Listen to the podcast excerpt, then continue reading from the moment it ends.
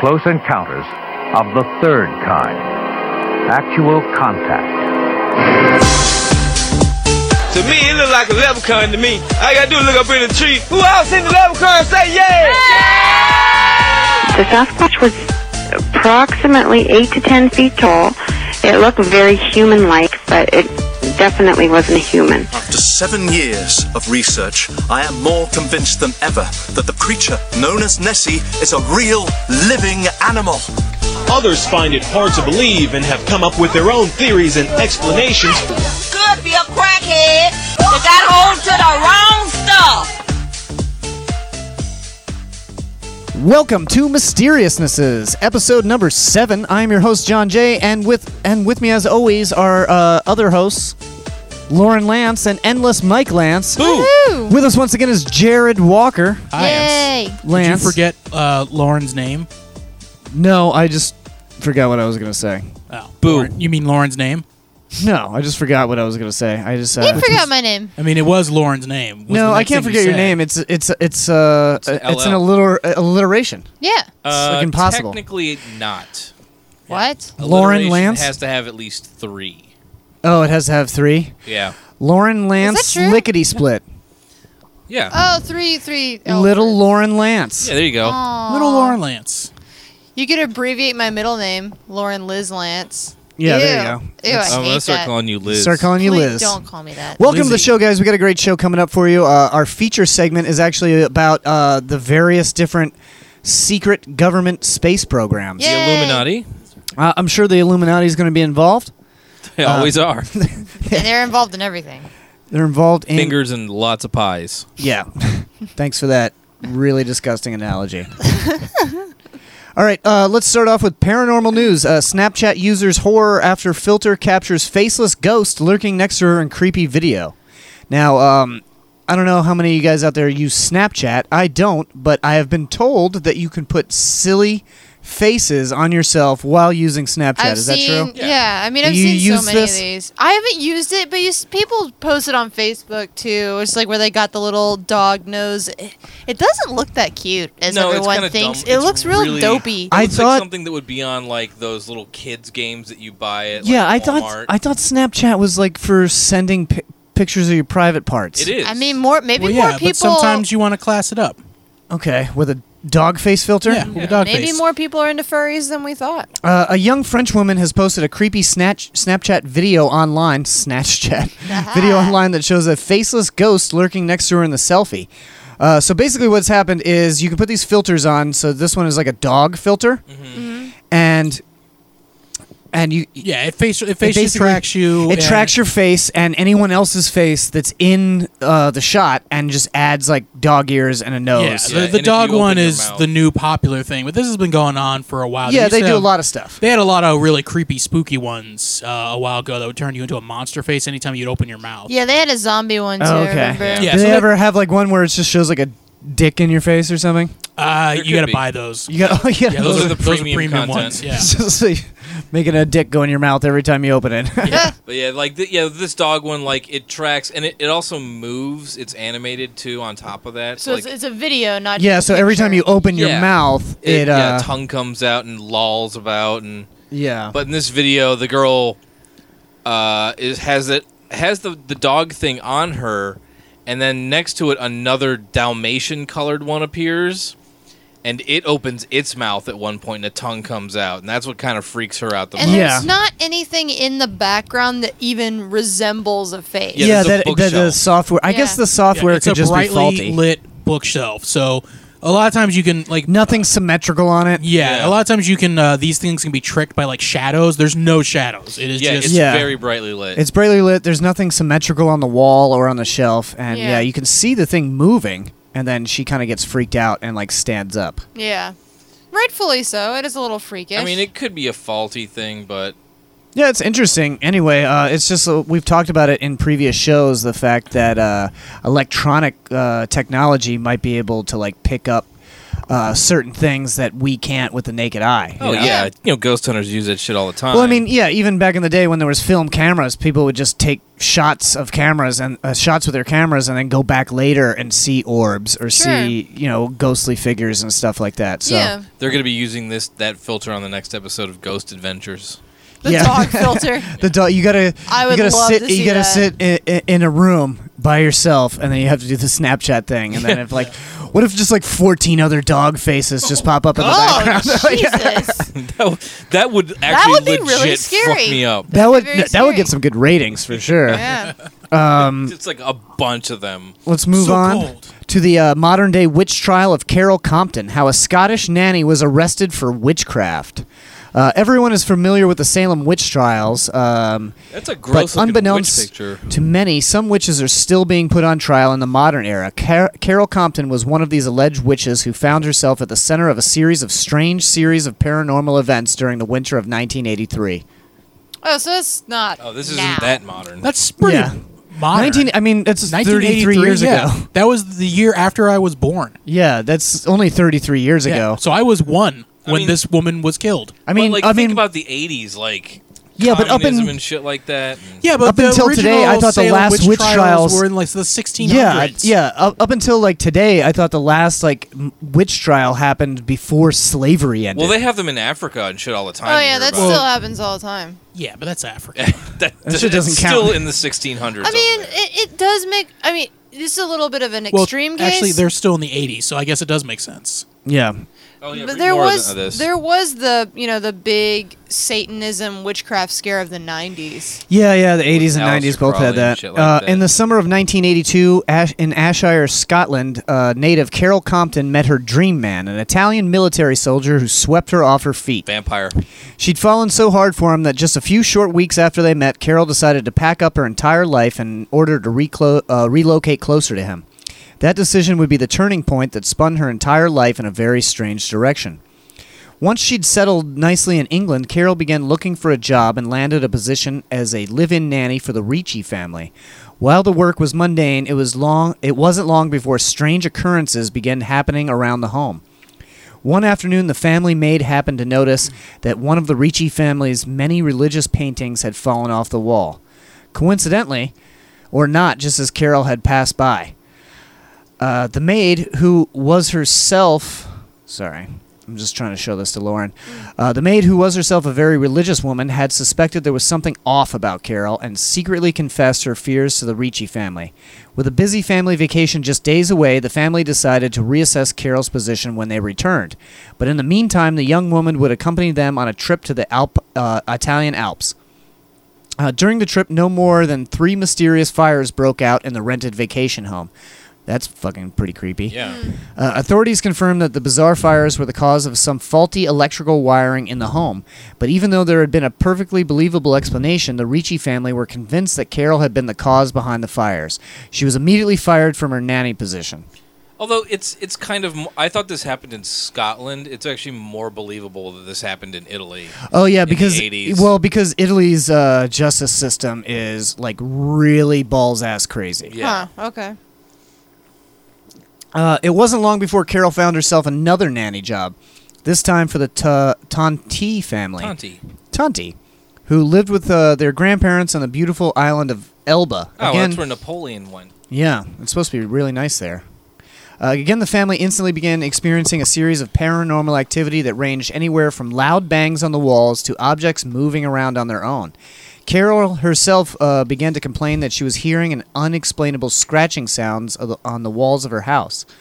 Uh, the family also witnessed on more than one occasion many of the r- religious icons falling off the walls and countertops whenever Carol was present in the room. It sounds more like she was haunted by a poltergeist than being a witch. Yeah, but some people think that uh, poltergeist activity is caused by the person that's uh, primarily experiencing it. Yeah. Yeah, um, yeah, it could be latent psychic activity, shit like that. Uh, the family began to suspect that the young woman was a witch, specifically a Strega witch, an accusation which Carol laughed off wholeheartedly. Unfat- uh, unfortunately for the Tonti family, the strange uh, reaction to religious paraphernalia wasn't the only thing that seemed to have followed Carol.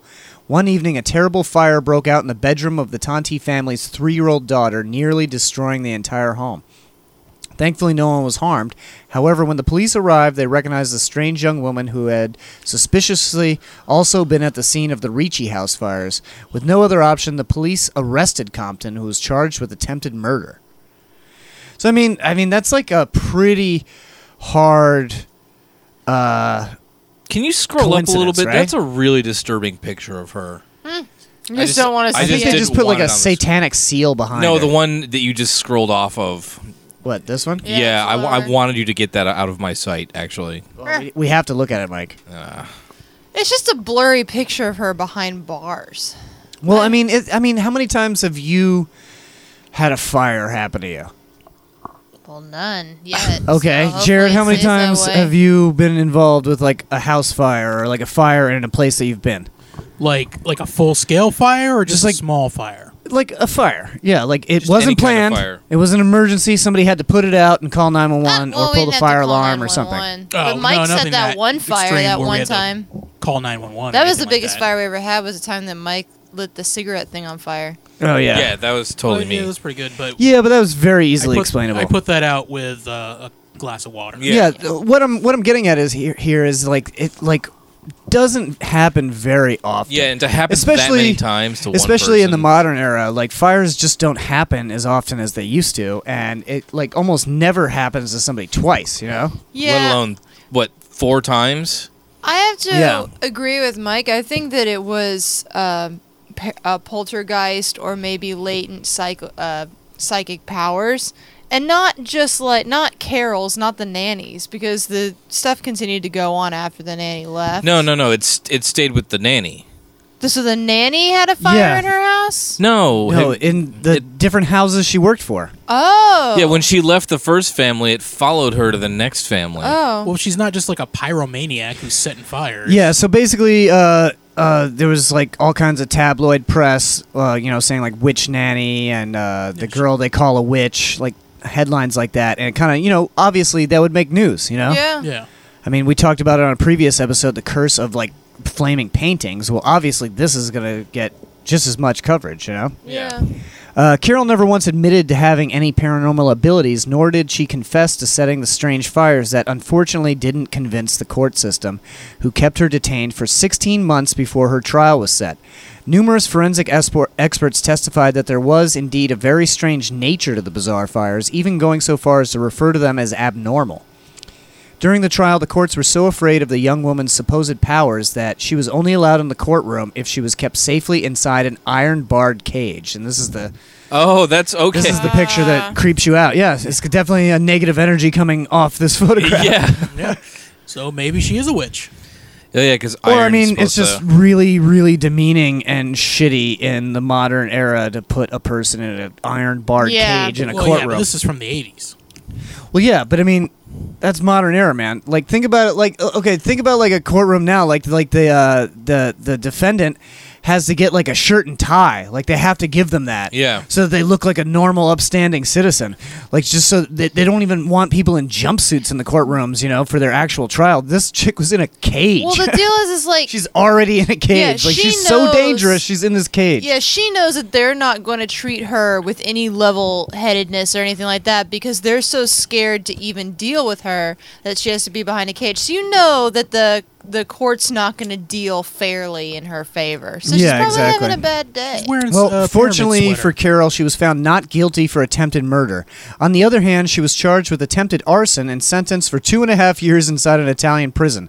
Since she had spent that same amount of time awaiting her trial, Carol was released immediately, and for pretty obvious reasons, she moved to America and put the whole terrible spectacle behind her.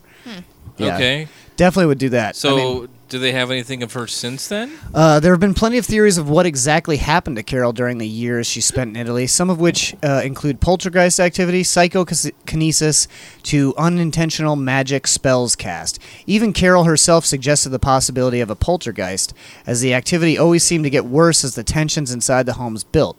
Years after the trial, Carol wrote a book call uh, book about the experience called "Superstition: The True Story of the Nanny They Called a Witch," in which she recaps the experience from her own point of view.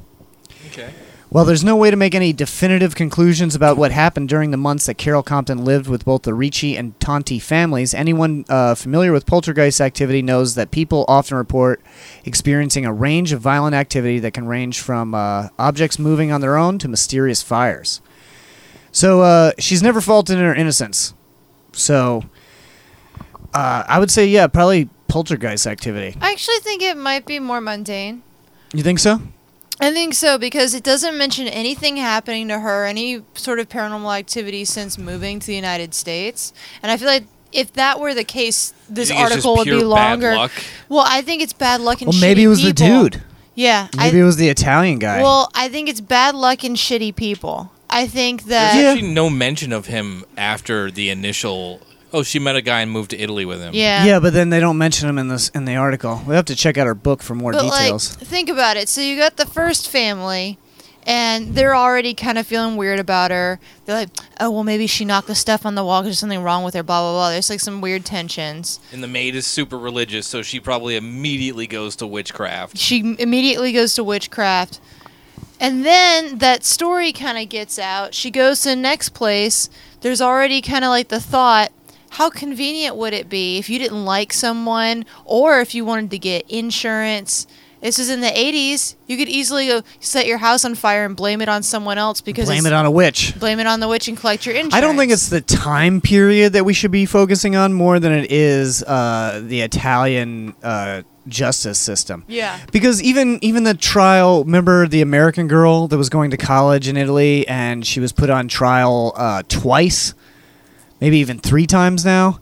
Oh, for the uh, same thing. for uh, for murdering um, her flatmate.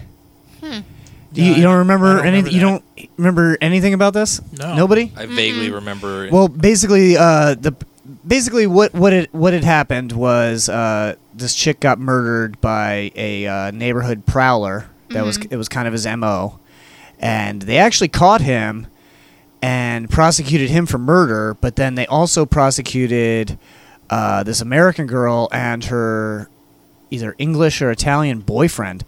Uh, s- and and part of the prosecution was talking about how they were practicing witchcraft, and like they were in like some sort of sex cult, some Huh. evil demonic sex cult or something. The prosecutors actually brought this shit in, in at least one of the trials, Jeez. and in one of the trials she did get let off, and she immediately came home to the United States. Yeah. it's like I'm not going back there. yeah, why would you? That But would yeah, I suck. mean, I, I think yeah, I think the they Italian have a- justice system, even even just Yeah, it's pretty just archaic bringing a that- witch to trial yeah, is just, something insane. that, Yeah. That's an actual charge you can levy at someone. Yeah, and Witchery. get arrested for like, and they bring you to court in an iron cage, so you can't use your powers. yeah, that's Yeah. insane for 1983. Yeah. Yeah. Yeah. Well, I mean, the what was it? There was uh, one kid, I think it was last year, who his friend in school chopped his head off because he was like practicing Wicca or whatever. Oh, this well, was in that's- the United States. Well, that's seems productive. Yeah. yeah. It's like what he looked down at his wrist. He had like a little rubber bracelet there, and it was like, what would Jesus do? Yeah. Cut off. a Uh, witch's head. cut off a witch's head. Yeah. Yeah, it's, it's what he learned in church. it, it happens more often than you would think. It's ridiculous. Yeah. Suffer not a witch to live. Exactly. Uh, UFO, which looks like the Star Wars Millennium Falcon spotted in skies above New York. Okay. He lives. A man and his girlfriend believe they have captured a bizarre UFO on camera Just after way stopping chewy. to film the sky near New York. The craft, which has a shape similar to the Millennium Falcon from the Star Wars franchise, can be seen in the clip. You guys want to check out this clip? Yeah. Let's see. Yeah. Wait, no, this It's the is wrong tab. That's the wrong tab. It'd really make me laugh if this was just a clip from the movie. that would be the It's best. just it's There it is. That's the right one. Yep, you're there. no, I'm there. there. There was another one that didn't have as many ads when I tried to click on it Oh. that I wanted to play, but uh, let's go ahead and I'll just talk about it while it loads up. This appears to be Transformers. Yeah, this is a Transformers commercial, so we're gonna have to sit through this. Uh, a man and his uh, they stopped to film this guy in uh, New York. This isn't this isn't in New York City. I'm not exactly sure where this is. The craft, which has a shape similar to that of the Millennium Falcon from Star Wars, can be seen in the clip. Here we go. Here's the clip. Okay. it kind of does. It does. It- Yeah. it's moving all slow. It definitely doesn't look like a plane or anything. Yeah, it's uh, it's got yeah, it's definitely got the back. they just switched to a toy of it. Yeah, they but just showed a toy of the they- Millennium yeah, the Falcon. back of it definitely looks like the engine. Like it's rounded. Yeah. Yeah. Yeah. I don't know what that blackish square is on it though. That's You the see th- cockpit. Yeah, Maybe that's. I don't know. This definitely isn't exactly the same as the Millennium Falcon. No. but it is No. a little shaped like it. Oh, Ooh, and it just zipped off. Oh, Yep. oh no, he it's moved just Uh, a it. it's a crappy shitty- camera. yeah. Got all blurry and it's over. But Yeah, so here's the close up with it. Uh, he said it, it Here's the wasn't blinking blurriest lights, and the close-up. entire surface of the craft was lit up and glowing.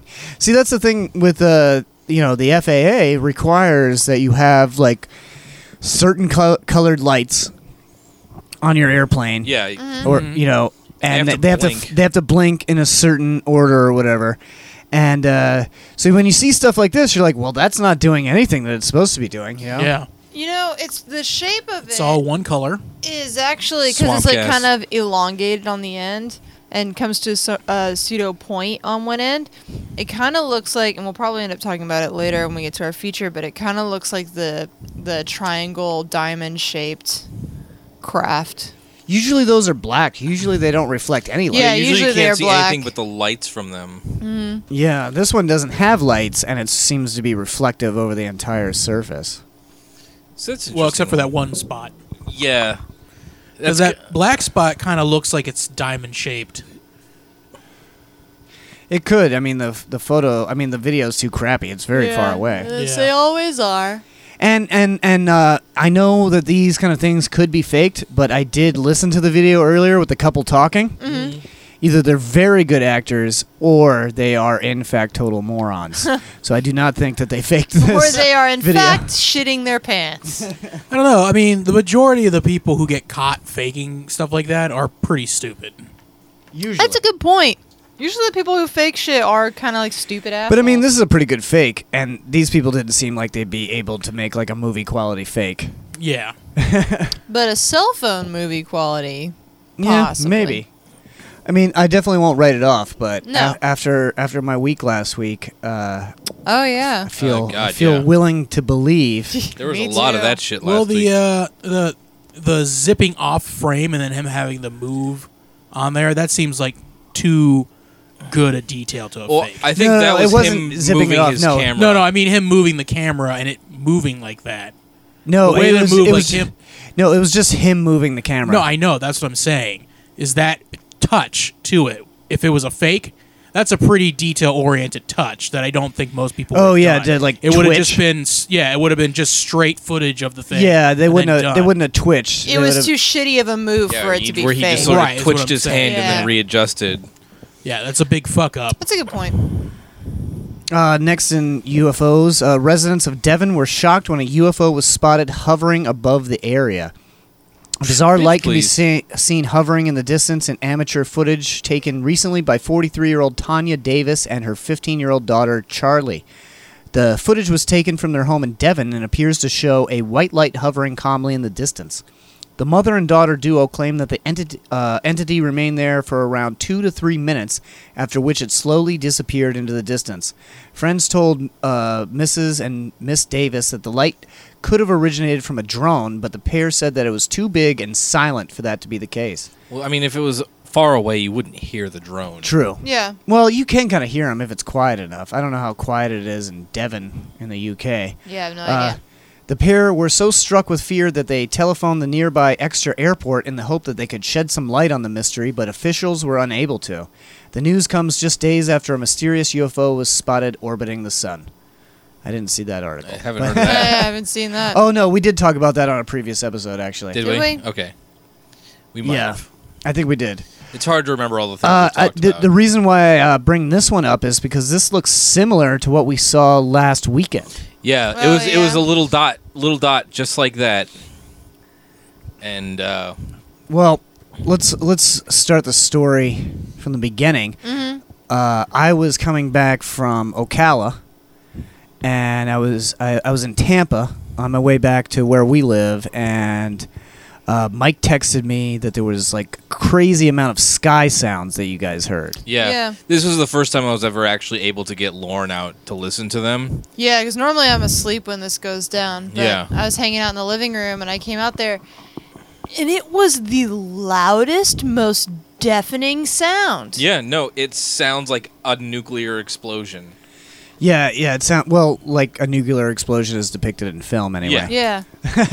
Yeah. I don't know what a nuclear I explosion don't- sounds In real life, like, I don't and know what I that hope that sounds I like. never know. Hope to never know. that But you know, it sounds like what in a movie you see a nuclear explosion. It's like that long rippling sound. Yeah, the Like, super crackling loud, and though, yeah. deep bass reverberations. Yeah, it was Well, anyway, so so we, strange. So he texted me that, and I was like, "That's fucking crazy." Okay, I'm not close enough to hear it. I tried to hear it, and then on my way home, I got probably like uh, between like um, um, I'm trying to think of the city's name.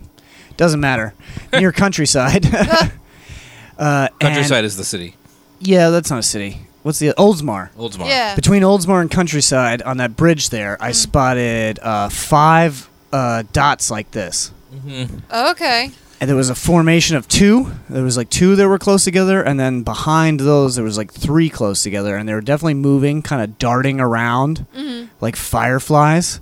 They were, uh, this one looks like pretty much like white or silver. The one that I saw looked like, uh, like kind of reddish, Yeah. like yeah, you copperish. told though. Mike, and then we looked up, and the one we saw was copper. Yeah, so I immediately called Mike, yeah, and said, "Hey, look in this direction where I'm at right now and see what you can see." And he didn't see anything at first, but then you ended up seeing two, right? Yeah, I mean they were so far away. It was They were very tiny. It was super dim. like it, it could be s- like if it could honestly be so far o- s- and so dim that my mind was just making it up. I but don't you- think so because like- you and I were pointing at the same area. That's true. because you and- didn't point directly at it, and I said, "Oh, that right there," and I actually And it was the pointed. direction that I told you to look. Yeah. Yeah, and that was the same shit that me and Jared saw that one night a couple weeks ago too, when we were outside. But It was much the ones that me and Jared saw, same direction, same color, but much much clearer. Like it was really obvious. too. Yeah. Well, when I saw them, they were obvious. They were darting around all weird. They could have been Chinese lanterns. Um, and no, maybe, they don't move like that. Well, maybe like something with like uh, like shadows or reflection from the moon or something made it appear to do that. I don't know. Chinese lanterns.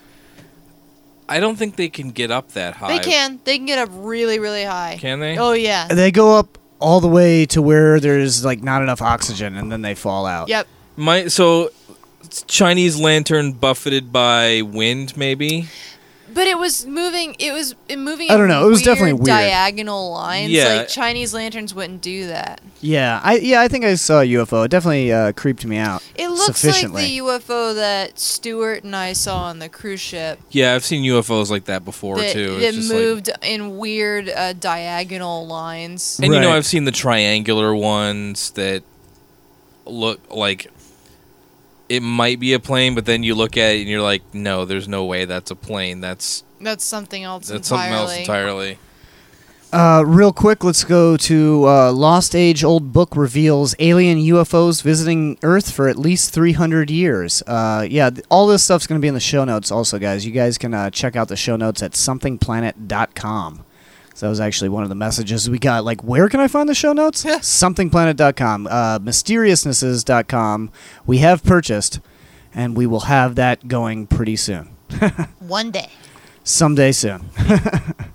so this is a uh, a Latin book. I- It's a mathematics text, textbook. It was published in 1716, but shockingly on the cover shows a UFO emerging from the clouds.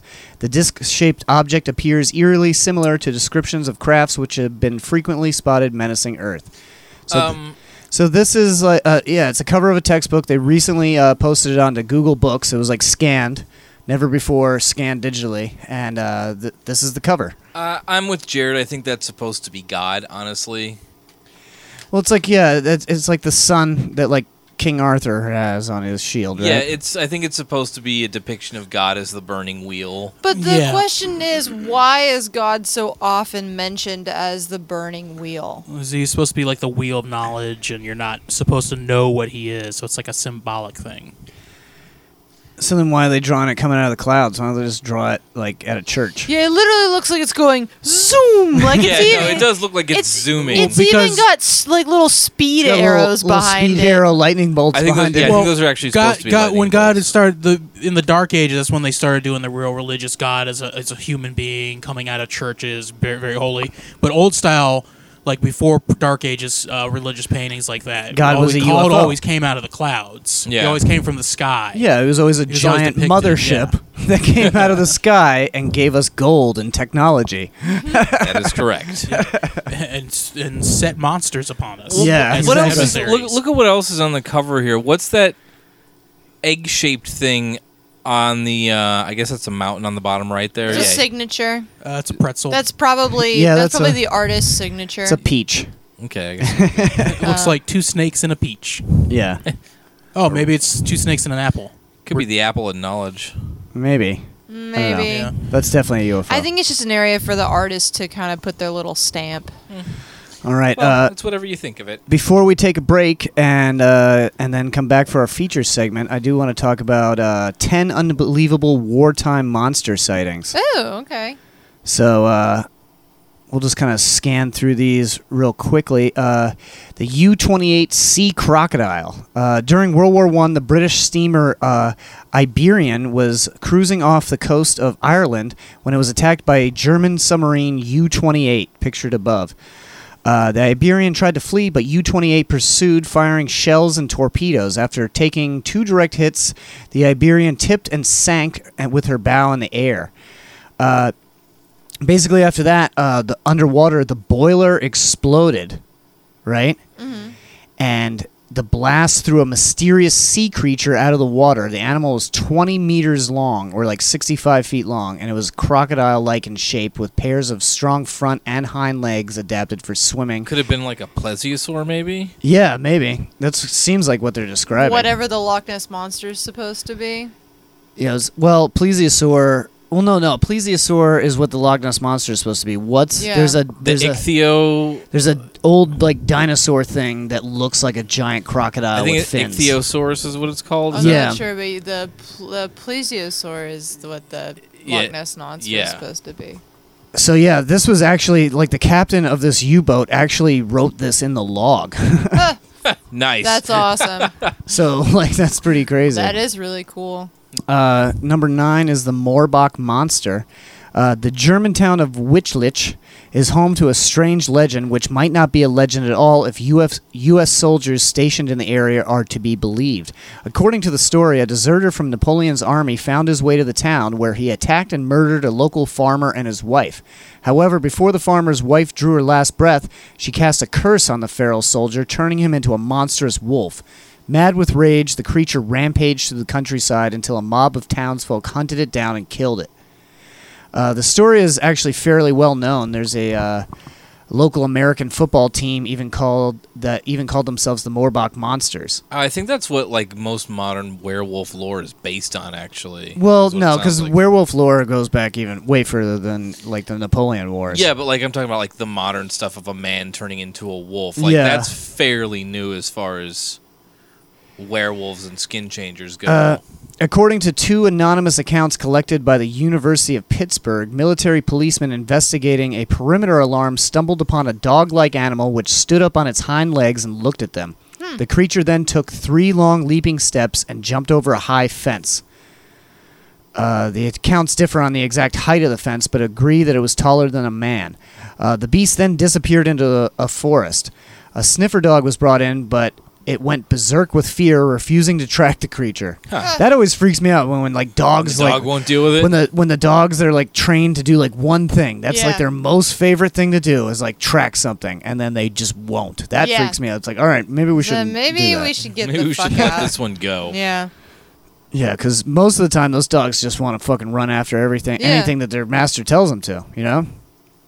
Uh, let's see. He collected uh, University of Maine's anthropologist Matthias Burgard. Subse- subsequently, collected several other stories from U.S. servicemen who said they had seen strange animals or odd movements deep in the woods. One airman said he had been stalked by a hidden howling beast while walking his dogs. Another witness rejected the theory that the Americans might have been startled by local wild hogs. I grew up on a farm in the USA, and this was no hog.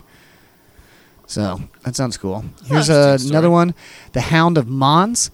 In 1919, a number of Oklahoman newspapers published a terrifying story from a Canadian World War I veteran named Captain F.J. Newhouse. According to Newhouse, Allied soldiers in the trenches at Mons had found themselves hunted by a terrifying beast. It all started in 1914 when Captain Yeeks of the London few sailors took four soldiers out into no man's land on patrol. When they didn't return, they, uh, their concerned comrades thought they might have been intercepted by the Germans. But days later, their dead bodies were found just as they had been dragged down with teeth marks at their throats. Holy shit. From that point, uh, things only got worse. Terrible howls, echo- howls echoed across the landscape, and soldiers reported seeing strange movements beyond the barbed wire. Patrols into no man's land would be found horribly mauled as if by some great beast. Then, just as suddenly as it had appeared, the creature seemed to disappear again. Huh. The mystery was only resolved when German scientist Gottlieb Hallmüller was killed in a Berlin riot at the end of the war. Apparently, Hallmüller's papers revealed a dastardly plot, uh, plot to transfer a madman's brain into a giant Sibe- Siberian wolfhound, which was subsequently released into no man's land. Goddamn German scientists. This was part of a series of experiments with Hallmuller hoped would end the war in Germany's favor. How even a crazy dog was supposed to resolve a world war remains unclear. fucking German scientists. So- we need to do research on this uh, Hockmuller guy. yeah, he's doing some cool shit. That's crazy. Putting as crazy fuck. people into animals? Uh, For one, that's a bad idea. Yeah. Yeah, it doesn't seem like it could be Don't executed put the very well. serial killer into a, like a wolf body. A stronger thing. yeah. Uh, the little Bigfoot. Aw. Uh, the British zoologist John McKinnon achieved fame in 1990s when in the 1990s when he helped discover three new mammals in Vietnam's remote uh, Va Quang Nature Reserve. But in his 1974 book In Search of the Red Ape, McKinnon suggested that there might be an even more extraordinary creature hiding in the rainforests of Southeast Asia. According to McKinnon, he was trekking through the Malaysian state of Sabah when I stopped dead, amazed at what I saw. I knelt down to examine the disturbing footprint in, in the earth. A print so like a man's, yet so definitely not a man's, that my skin crept and I felt a strong desire to head home. The toes looked quite human, as did the shapely heel, but the sole was both too short and too broad to be that of a man, and the big toe was on the opposite side to what seemed to be the arch of the foot. Huh. Hmm. This thing's got some Oh, jackass real quick, feet. did you hear that's the new story, uh, the new Bigfoot sighting, where some dude caught Bigfoot jacking off in the woods? What? Yeah. No. I, I just saw that the other day. I didn't even read the story, but I saw the headlines.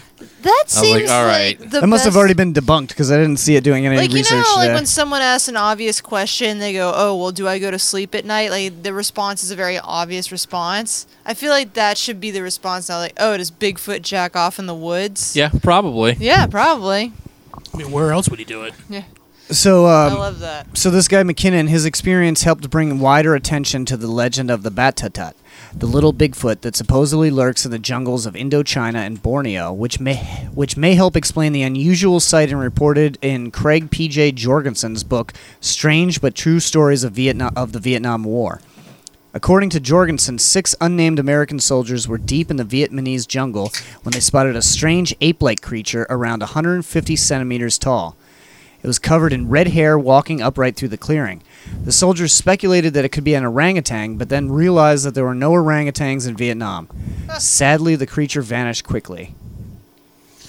Could be. Wait, are there no Viet? Are there orangutans in Cambodia though? I don't know. I don't know. I feel like there are orangutans in Cambodia. I don't know enough about it to discredit yeah, I have this no article idea or where not. the orangutans Yeah. live. Yeah, because it sounds exactly like an orangutan. Uh, here's the Congo snake. Uh, Colonel Remy Van Liedre was a Belgian pilot who became well known for his heroic exploits in World War II. Among other feats, Van Liedre escaped from a German prisoner of war camp and made it safely to Britain, where he became an ace in the Royal Air Force. But his famous monster sighting came years later when he was returning from a mission in the Congo. According to him, he was flying over the jungle in a helicopter when he spotted a giant snake, very dark green, with his belly white, which he estimated to be 15 meters in length. So this is like the famous picture of like the giant snake, but uh, I've like this. This has always been this has been in books since I was like a kid, or before I was even a kid. Picture of this giant snake taken from an airplane. It's supposed to be 50 feet long. Jesus. But there's nothing in the photo that shows any sort of uh, any sort of like Size dimension. Context. Yeah, any sort of context. Uh, that's unfortunate. So- Oh, okay. Let me go back.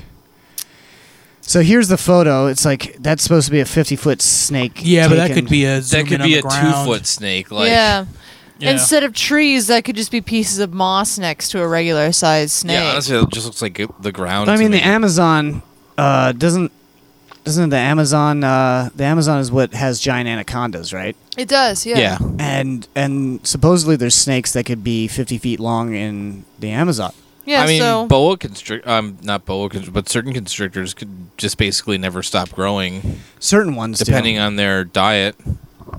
it's possible. It's you know, it's not uh, a giant snake doesn't really fall into the cryptid category for me as much. Yeah, Since I mean, you there's- have the Amazon, you know, the snakes in the Amazon, it's like that. Yeah, that's those. But have this been is in the verified. Congo. Yeah, But I mean, who knows? Maybe there, mi- maybe there's giant monster snakes there, uh, or it's just maybe he's just bullshitting. yeah.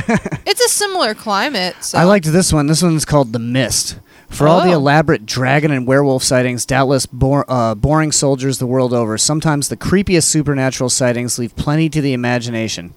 Uh, take the case of Robert L. Pollock, a crew member of C 130 cargo aircraft during the Vietnam War.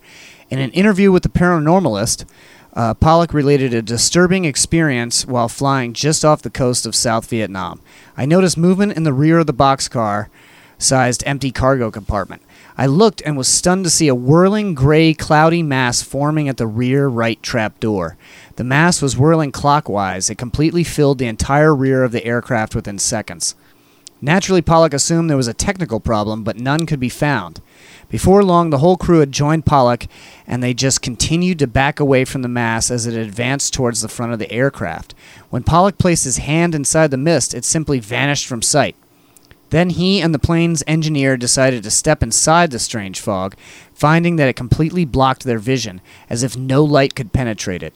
But otherwise, the mist had no smell or taste and didn't interfere with breathing. Pollock said he couldn't even feel it. Uh, luckily, the problem was solved when the mass began to go away uh, the way it had appeared, only in reverse. When it got back to the place it had first started forming, it whirled counterclockwise and then just disappeared into nothing. Sensibly, Pollock and the other crew members decided to just pretend the incident had never happened and didn't discuss it further. Yeah, probably a good idea. but they definitely did discuss it further because we have that story now. Well, yeah, Yeah. but they didn't like tell their s- rep- report it or anything like that. Yeah. Like, Yeah. like, what are you gonna say? Who's gonna? fucking There was like a believe you? creepy mist, and they're like, all right, everybody line up for a drug test. Yeah, Yeah. exactly. It's like we know that LSD is making its way. It's round. Yeah, exactly. So they're not going to say anything. Um, all So right, that's let's, definitely very creepy. let's take a quick break, and then we'll come back with uh, our talk on the secret government space programs. We'll be right back.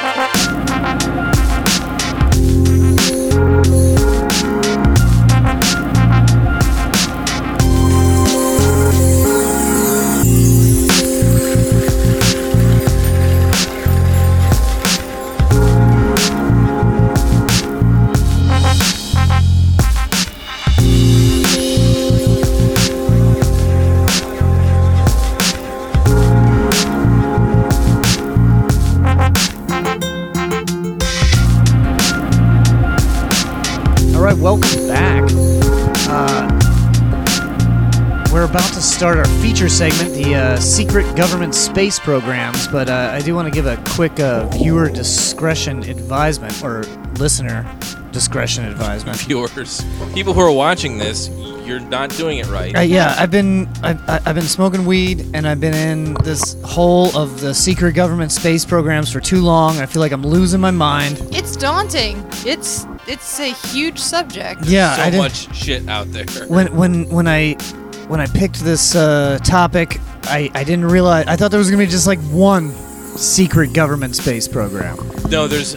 Which government are you talking about? The governments that we know of, the breakaway governments. Are you talking about the well, New secret World governments, Order? new yeah. There's there's tons. Okay, so if there's so much The underground lizard man government. Yeah, I'm sure there's one of those too. Uh, yeah, basically, if there's a secret society or government, they probably have a space program. If all of this shit is to be believed, yeah.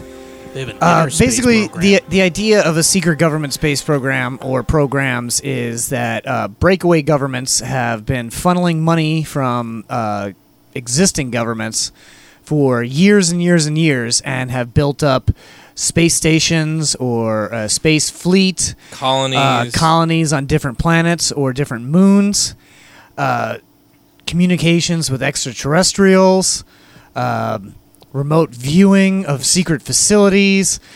Planets. Yeah, who knows? I, I mean, it, it, it's crazy. So there, there's some prominent ones out there. I guess we'll start the talk with um, Solar Warden. This is one of the ones that is uh, w- this is one of the more popular ones I see on the internet. Yeah, it's definitely it's definitely one of the more consistent stories and theories out there. Yeah, this is uh, from Huffington Post from several years ago. Uh, since approximately 1980, a secret space fleet codenamed Solar Warden has been in operation unknown to the public. Is this nonsense, or is it a conspiracy to simply, uh, or is it simply so sensitive that it will cause uproar around the world? These are my own words after conducting research into the secret program whilst conducting uh, FOI, Freedom of Information Requests, with the DoD uh, in 2010. I had a very un- unexpected response by email from which this read. So this is uh, from Darren Perks, who posted this on the Huffington Post. Uh, so this is the uh, email response. About an hour ago, I spoke to a NASA rep who confirmed this was their program and that it was terminated by the president. He also informed me that it was not a joint program with the DoD. The NASA rep informed me that you should be directed to the Johnson Space Center FOIA manager. So he directed this request to the Department of Defense and got an answer from NASA. Yes. So I mean, obviously, it's a real thing if you got a response from it, right? Yeah, Yeah. well, I mean, it's a real thing because you well, see, they, they admit in the email that's a real thing. Yeah. yeah, well, you see, in a lot of a lot of people who are into the paranormal and stuff have really been trying to utilize the Freedom of uh, Information Act in our favor. It never really works out that way. Uh, But there's tidbits that they. There's little tidbits you get. I mean, a lot of times people get just like giant redacted pages where it's nothing but Sharpie marker. Yeah. And the fact that they responded and just passed him on to someone else, probably in the hopes that they would shut him down, makes it believable to me. So what is Solar Warden? Okay, he goes on to say the program not only operates uh, classified under the U.S. government, but also under the United Nations authority. So you might be wondering, how do I know this information? well, there are a few people and many others that have tried hard to find out the truth, and I have succeeded by leaked information or simply asking questions and have government departments slip up and give away information freely, just like what happened when Darren Perks asked the DoD. Uh, one notable contributor is Gary McKinnon. When Gary McKinnon hacked into U.S. Space Command computers several years ago and learned of the existence of non-terrestrial officers, so this uh, refers Aliens. to this uh, refers to like a computer hacker, I think, in 2002. Yeah. Yes. Uh, Solar Warden, if you missed it, Jared, is a secret space fleet that we have. Okay, so it's an actual like space army Yeah, think like Yeah. Star or Trek. armada, right? Yeah. Yeah. Yeah. So, so he basically he hacked into uh, U.S. Space Command computers and he learned of the existence of non-terrestrial officers. That I mean, that's like one just little tidbit that he found of like people being referred to as non-terrestrial Yeah, officers. and it also mentions fleet to fleet transfers and a secret program called Solar Warden. Well, that doesn't necessarily mean it's an alien officer. It No, could no, just I- mean that No, he's it- an officer uh, not on this planet. yeah, that's Yeah. what I would think. Is Yeah, that he's, it- he's specifically he's he's a space admiral. Is it? Yeah. for Yes, a better James C. a better Kirk. term for it. Yeah, he's James. Well, yeah, later James Kirk. yeah, he's Tiberius Kirk. He's the first. No, one. he was he was just a regular captain. Well, Oh, Kirk became an admiral later, but he got busted back down to captain a few No, times. no, I mean he wasn't a space captain. Oh. He was just a regular captain because he's his captainhood applied on Earth. These guys only are only captains in space. That's true. Uh, He he was actually charged by the Bush Justice Department with having committed the biggest military computer hack of all time. And Which stood- Bush? Uh, first one. Second one. Yeah. Okay, George Bush. They're Uh, both George George. W? They're both George W. W. Bush. yeah, W. Baby Bush. Junior. W. Yeah. Junior. Okay.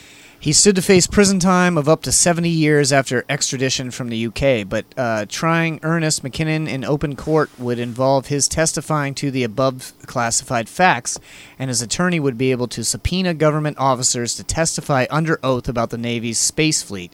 To date, the extradition of McKinnon to the US has gone nowhere, and we do have an extradition treaty with the UK. Mm-hmm. Yeah.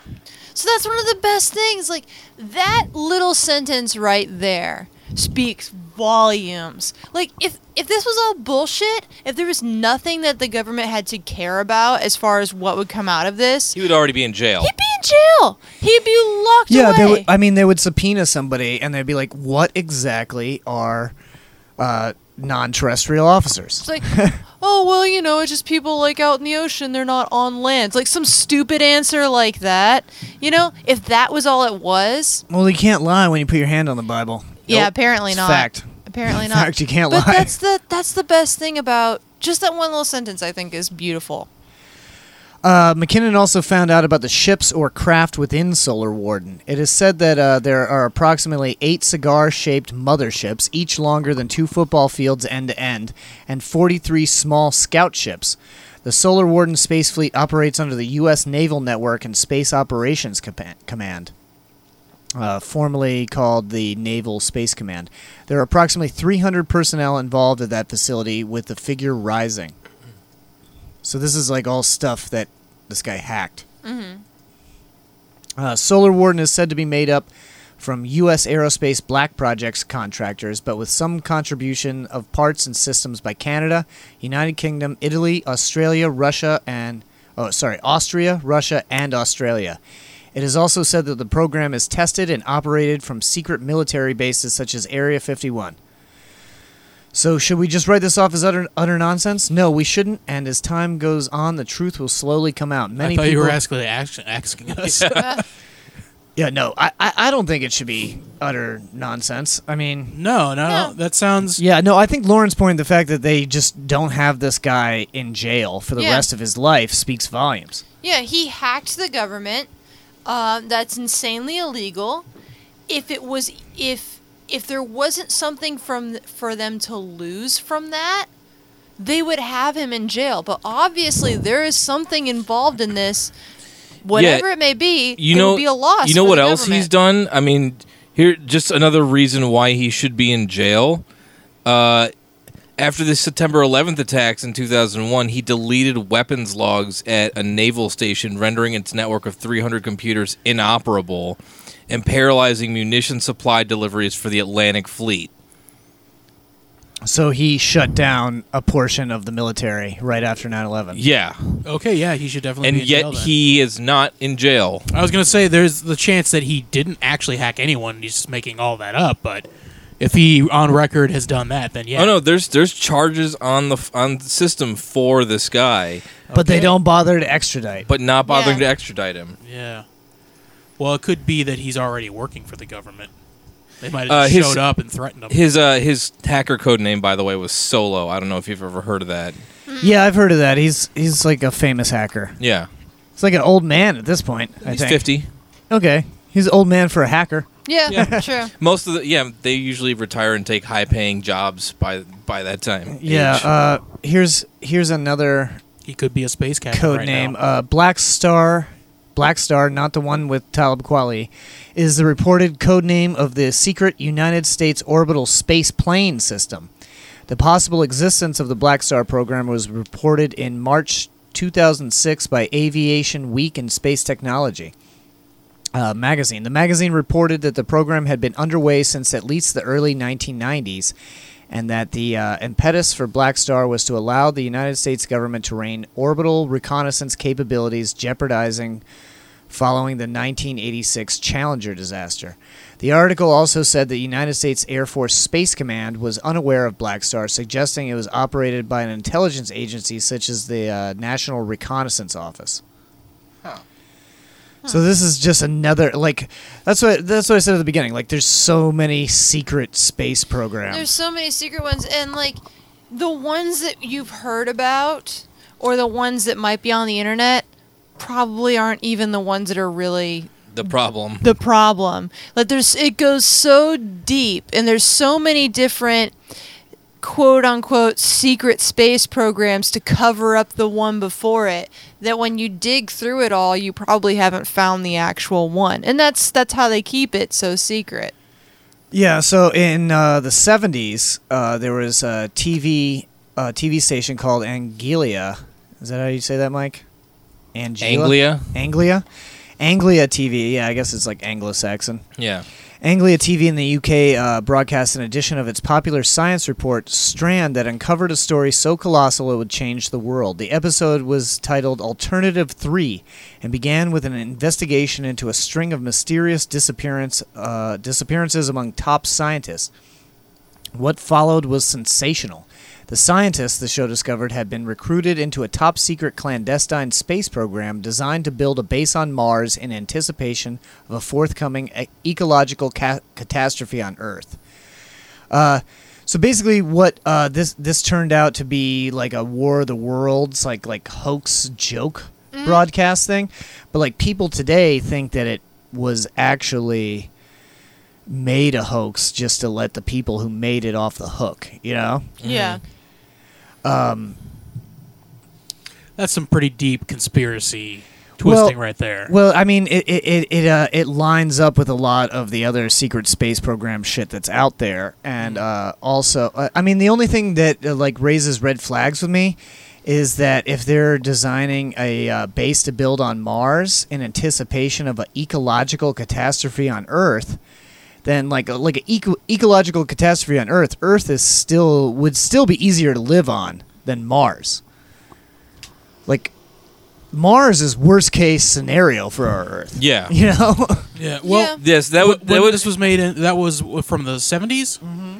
yeah so it's a possibility they've always known well, i mean they've been talking about how we're kind of destroying the ozone layer and all this environmental damage for for such a long time and we're only just now acknowledging it and a lot of people think it might be even too late we've already irreparably damaged it so it could be they were preparing for it, like, hey, it's going to take us about 20 years to get ready to go to Mars. We need to start getting people working on this now and in secret because we know we're not stopping the fuck up shit, the fucked up shit we're doing right. in the world. Wait, I get that, but what I'm saying is that the worst case scenario of Earth is that it Yeah. just turns into Mars.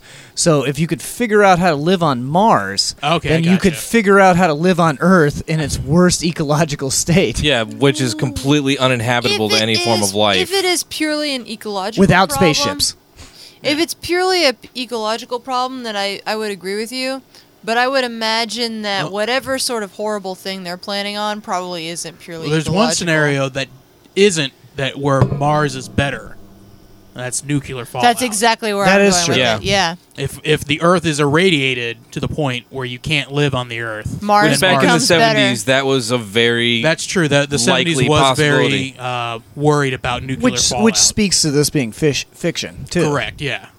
Um, that points to that. But I mean, yeah, the, the, it's always the idea like, oh, w- if, if Earth gets too messed up, we'll uh, go to Mars and terraform Mars, and it'll be like this brand new thing. But it's like if we could terraform Mars, we could terraform Earth. Yeah, unless Earth is radioactive, yeah.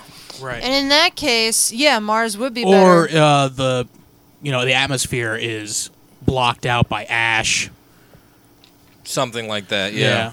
Explo- you know, uh, ash, or we just destroy the ozone, in which case it's not livable. I think there's an ozone on Mars. There still. is a small an atmosphere on Mars. There is. I mean Yeah, there is. So, but I- if we were to destroy our own ozone, right, completely, if that it's would our still own be ozone better. is destroyed and the greenhouse would be there, Yeah, there's Mars enough might be better. There's enough atmosphere on Mars to protect you from solar radiation. Right, exactly. Uh, going back before we move on to something, back to the Solar Warden story there.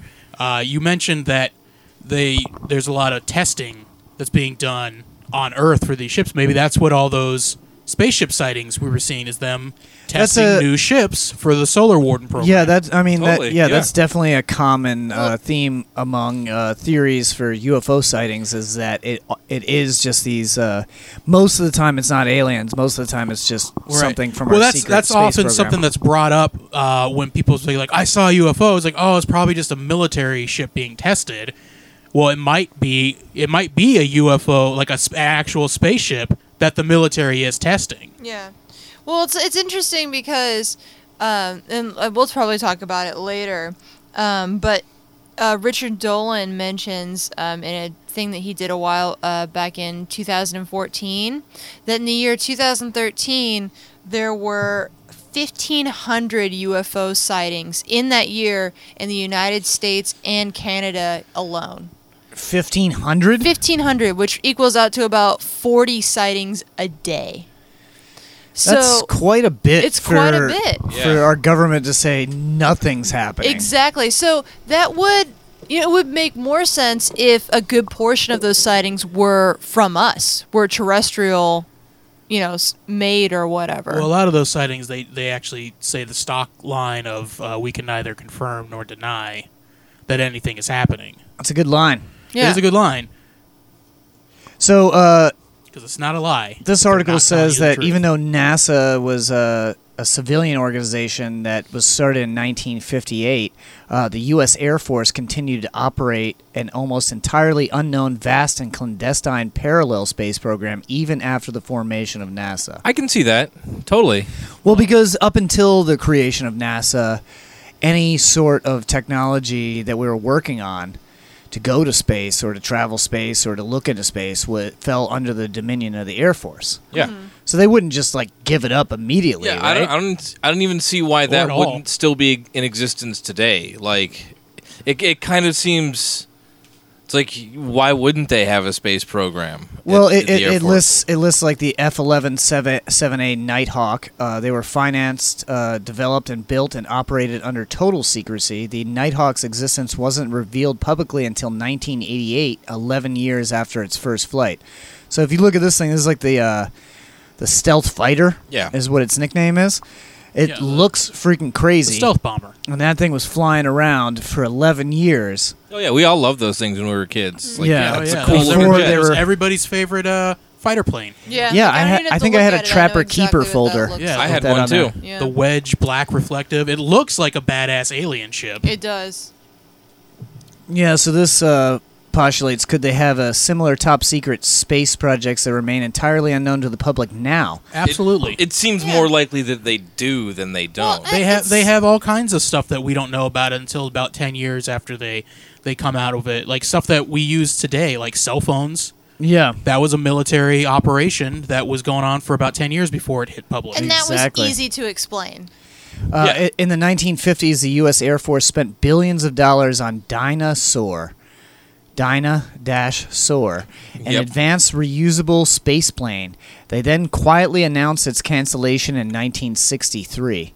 So this like kind of says like h- all these like space programs that they had that they invested all these billions of dollars into that they say that they canceled weren't actually canceled. Well, no, it's like Well, if it by canceled, they could also mean completed. completed or canceled as in we've gotten things have gotten so weird and interesting that we can't let people know that we're We working can't put on this on paper anymore. Yeah, exactly.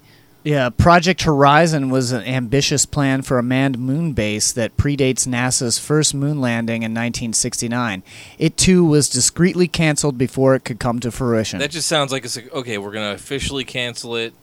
and then let these guys go and, And bounce just keep around and going. play golf, Yeah, and, and then just- we'll just keep the space going. Exactly. Um, until the announcement, which appeared in just one newspaper, the existence of this massive non NASA space project was completely unknown. So nobody even knew about it before they canceled it. Yeah. Yeah, so like, I'm sure there's a shit ton of other stuff going on that the U.S. The U.S. Air Force is le- Air Force is legitimately doing that we're not gonna know about for 20 years. If we're Right. if at all. Yeah. Because America wants to be the biggest baddest bitch on the planet. Well, Oh, we are. And we want to stick our Definitely are. our dicks After on ev- Australia. And we want to stick our dicks in everything. And the only way to keep that happening for the foreseeable future is to tackle space, is to become a viable thing in space because if we don't do it, someone else is going to. So to to think that we would just stop within the ozone or whatever and just go, oh yeah, we're not gonna build anything that'll go before that. They'll go after Right. that. That's crazy because that we don't let people do better than well, us. think of it this way: NASA is the public face of our space program. Everything Well, they were. They they've been. They're no longer government backed. Yeah, they are. Sure yeah, they are. What are you talking about? They get government money. They do. I they thought don't get as much. They don't get. They, I and- thought they and were he- defunded. Nope. By the government, and they went totally private. Nope. No, They they're definitely they're only funded by the government and donations. They just have There's a ton of private space programs now. But the thing about it is, is if NASA's the public face of the U.S. government space program, right? And they have, it's it's well known that they're kind of working on a shoestring budget. Right. It's like all that money. Basically, NASA is just a front for what they want us to know about what we can do in space when the real work is being done by the U.S. Air Force. Yeah, you let us know 20 years later or 50 years later. Yeah. Mhm. Like, hey, we got this now that we need it. Yeah. Um, in Ronald Reagan's diaries, uh, published long after his presidency, Reagan recounts a meeting at the White House with several top space scientists. On page 334, he states, It was fascinating. Space is truly the last frontier, and some of the developments there in astronomy, etc., are like science fiction, except they are real. I learned that our shuttle capacity is such that we could orbit 300 people. Presuming, uh, presuming Reagan wasn't simply confused or mistaken, this claim is impossible without the prospect of a secret space program. Yeah, I mean, look how many people we send Uh, up now. Yeah, America's space shuttle capacity has uh, a capacity of eight people, and only five were ever built. The U.S. does not and has never had, at least officially, the technology to put 300 people into space. Well, it's well, I mean, just- Reagan did have Alzheimer's. Yeah, he he, did. he didn't understand a lot of things. he but said this stuff. this goes along with and I think instead of like just doing all like a one chunk on it, I think I'm just gonna refer to it. 'cause I- Yeah. I, took a bunch of notes from the Richard Dolan.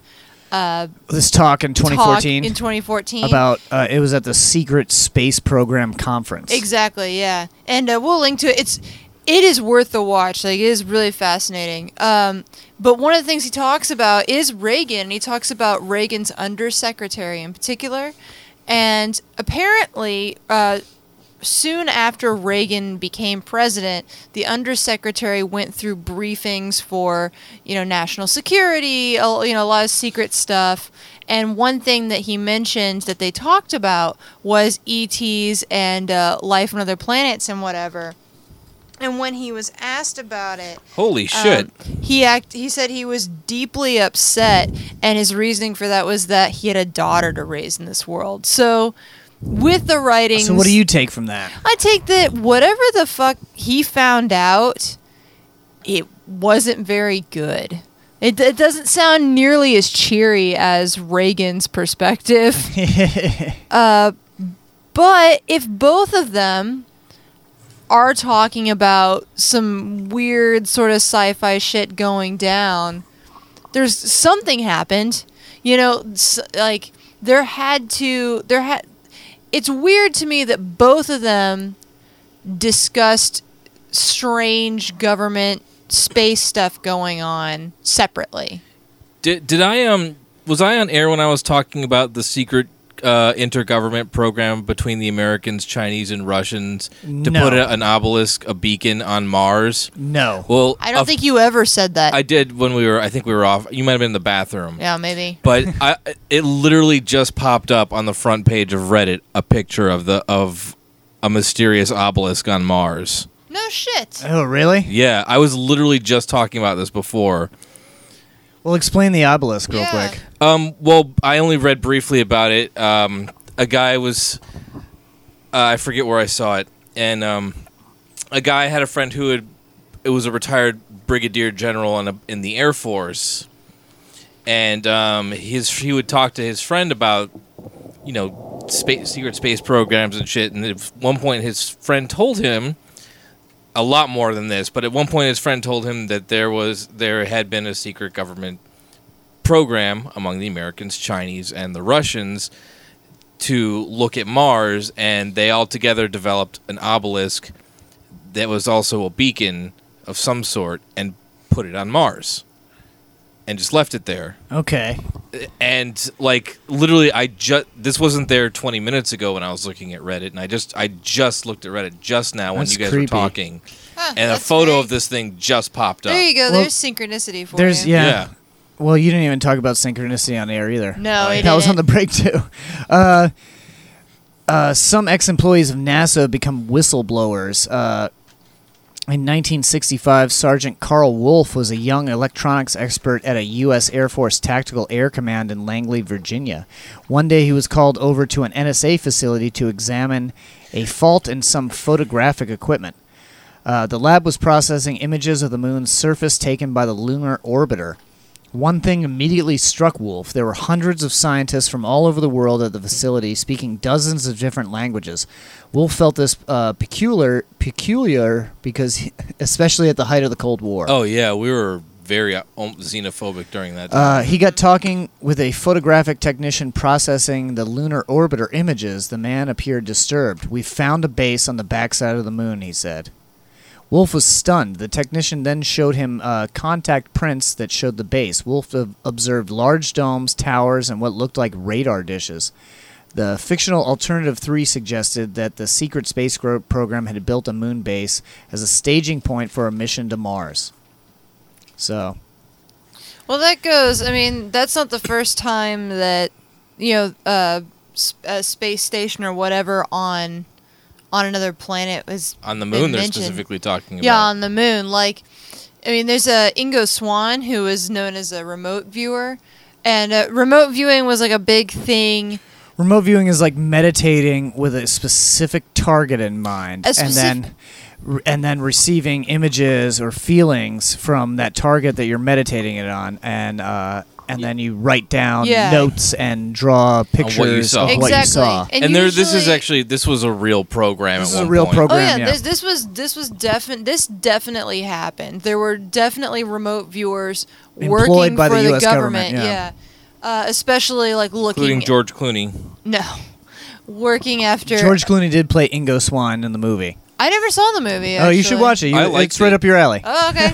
it sounds like it. Um, but yes, th- like Ingo Swan particularly did a lot of remote viewing, and they would just uh, when we say like they would give him a description of like where to look. Literally, all they got was coordinates. Like they, it's not like, hey, why don't you look at Thailand? No, it's like here's some numbers. View that. Well, that's always the way to make sure that it's it, that it's a legit remote viewing. That Yeah. the person Yeah. actually is is doing something that's like s- kind of supernatural. yeah because Yeah. they don't Is- they're not supposed to know you don't what they're know what the looking target at. is, so you just get a number that's attributed to a target Exactly. instead of saying the White House. You say a number, and then they see the White House, a- or they're lying. And it was always it was usually done as a double blind. So whoever Right. handed him the target didn't know what that was either. So no one involved in that moment had any idea what he was supposed to see. Anyways, there were a lot of times where they had him look at like you know Russian um, government buildings and stuff like that. After a while, he got super bored with it, and his bi- one of his bigger moments was that he viewed Jupiter before we were able to put get satellite pictures of Jupiter. And there were about 13 Yeah. different things that he said about Jupiter that we were able to verify after the fact once we got the pictures. yeah one of them being the ring around jupiter exactly. Yeah, nobody knew there was a ring around Jupiter, and he described his target as having a ring around it. And that, but the thing that brings us back to the secret government uh, space programs is actually sometime after that he was taken away, put in a car, blindfolded, driven around for a long time, uh, walked into a building and down an elevator shaft. They gave him some coordinates, asked him to view it. It turned out to be, from what he states, the other side of the moon. And on the other side of the moon were uh, bases and some sort of um, entities on the other side of the moon. He starts describing it. They shut it down. Like they'd tell him to stop and get out. Like- Stop. Yeah, they didn't think he could actually do it. yeah, exactly. he he got too close. He Yeah. flew too close, and they made him get out.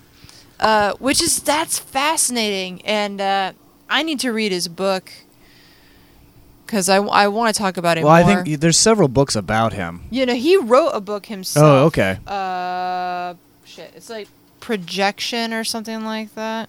Okay. Is the name of the book? Well, this shit is all super interesting, but uh, I think we can all agree that there is precedence that the government is using its black budget to uh, Oh, I'm sure of build it. space Like- technology and and possibly to travel. I mean, there's so much crazy shit out there. There's there's stuff about like uh, stargates that go right to Mars and all kinds of crazy shit, but we don't have time to get into all of that. But like, Well, if, we'll if- touch on it If eventually, anything, I'm it seems most likely that there are secret government space projects. Like, yeah, I, why I think wouldn't we can there all be? agree on that. Yeah, th- like, it, it may not. All right, on its on its most mundane level, maybe it's something super boring. You know, maybe it doesn't have anything to do with extraterrestrials. Maybe we, maybe there isn't any contact. Although I have a hard time believing that there hasn't been. But even if it was super boring, it doesn't make sense for the government to tell everyone what we're trying to do from from a military level. They're not going to do that. So if it goes that far, how much farther does it go? And I think it does go a bit farther than that. Well, I mean, yeah, we know for sure that the government is missing trillions of dollars. Yeah. And, and, like, Yeah. I mean, that's like the recent story is like uh, the defense budget or something is missing oh yeah, trillions when- of dollars. Yeah, they got audited. Mm-hmm. But this has like been happening for years. I've always Mm. Yeah. heard of things like, oh, the black budget, the black budget. Well, how much is the black budget? We don't know because No. it's the black budget. Well, that's one of Richard Dolan's biggest complaints about secret um, space programs and the black budget is that when you think about it, essentially they're stealing from the people that they govern by not telling them where this money is going Right. and how they're using it. And it didn't really occur to me It's until like we I don't get to watched that. choose where it goes to, but we should be able to know. At yeah least. yeah exactly it's not like it's not like oh yeah well you know this is funding the war in iraq or something like that where you have some weird tangential vague idea of where the money's going no you have absolutely no inkling as to where that money is going and you know that people are skimming off the top of that because there's just too much fuckery going around that's not traced it's it's a little weird I definitely agree, and uh, I think we should stop there and uh, say goodnight to everyone That is getting pretty late. because this show has gone pretty long, and uh, we have plenty of stuff to talk about next time too. That's so, true. so uh, yeah, thank you guys for coming. Uh, This make was sure a to- very deep hole we fell. yeah. I've got to dig myself out of this for the rest of the night. Ah! Um, yeah, uh, make sure to hit us up on Facebook. We got a, uh Facebook thing going on. Uh, just send us any things that you want us to talk about or any experiences that you may have had. Uh, we have a new phone number. Yes, we do. I'm pulling it up right as we speak. It's like something spooky. Yeah, I think you- ah, you spelled it it's- out for us. Yeah, it's 916 Spooky 3. Spooky 3. 916 Spooky 3. Yep, that's, That's an it. easy to remember number. So call in Wait, what's the area code? 916. Oh, and spook. Okay, spook. Okay, yeah. That yeah, adds, 916. That adds up. Spooky Not a 3. conspiracy. Yeah. 916 Spooky Or 3. is it? Give us a call. Um, tell us Call whatever you and want to tell find us, and uh, we'll be able. To, we should be able to play it and uh, yeah, we respond might to it. play your call on on the air if Yeah. you're not a total. if you're not dipshit. mean, just don't be mean. Yeah. And feel free to, uh, you know, write us with any topics of or suggestions for things to talk about. That's what I just said. So thank you. Just remind me. All right. Uh, yeah, that's it for this episode of Mysteriousnesses. Thank you guys for everybody. Uh, Lauren Lance, Endless Mike Lance, Jared Walker. We will be back shortly with another episode of Mysteriousnesses. This has been episode seven. All right. Good night. Yay.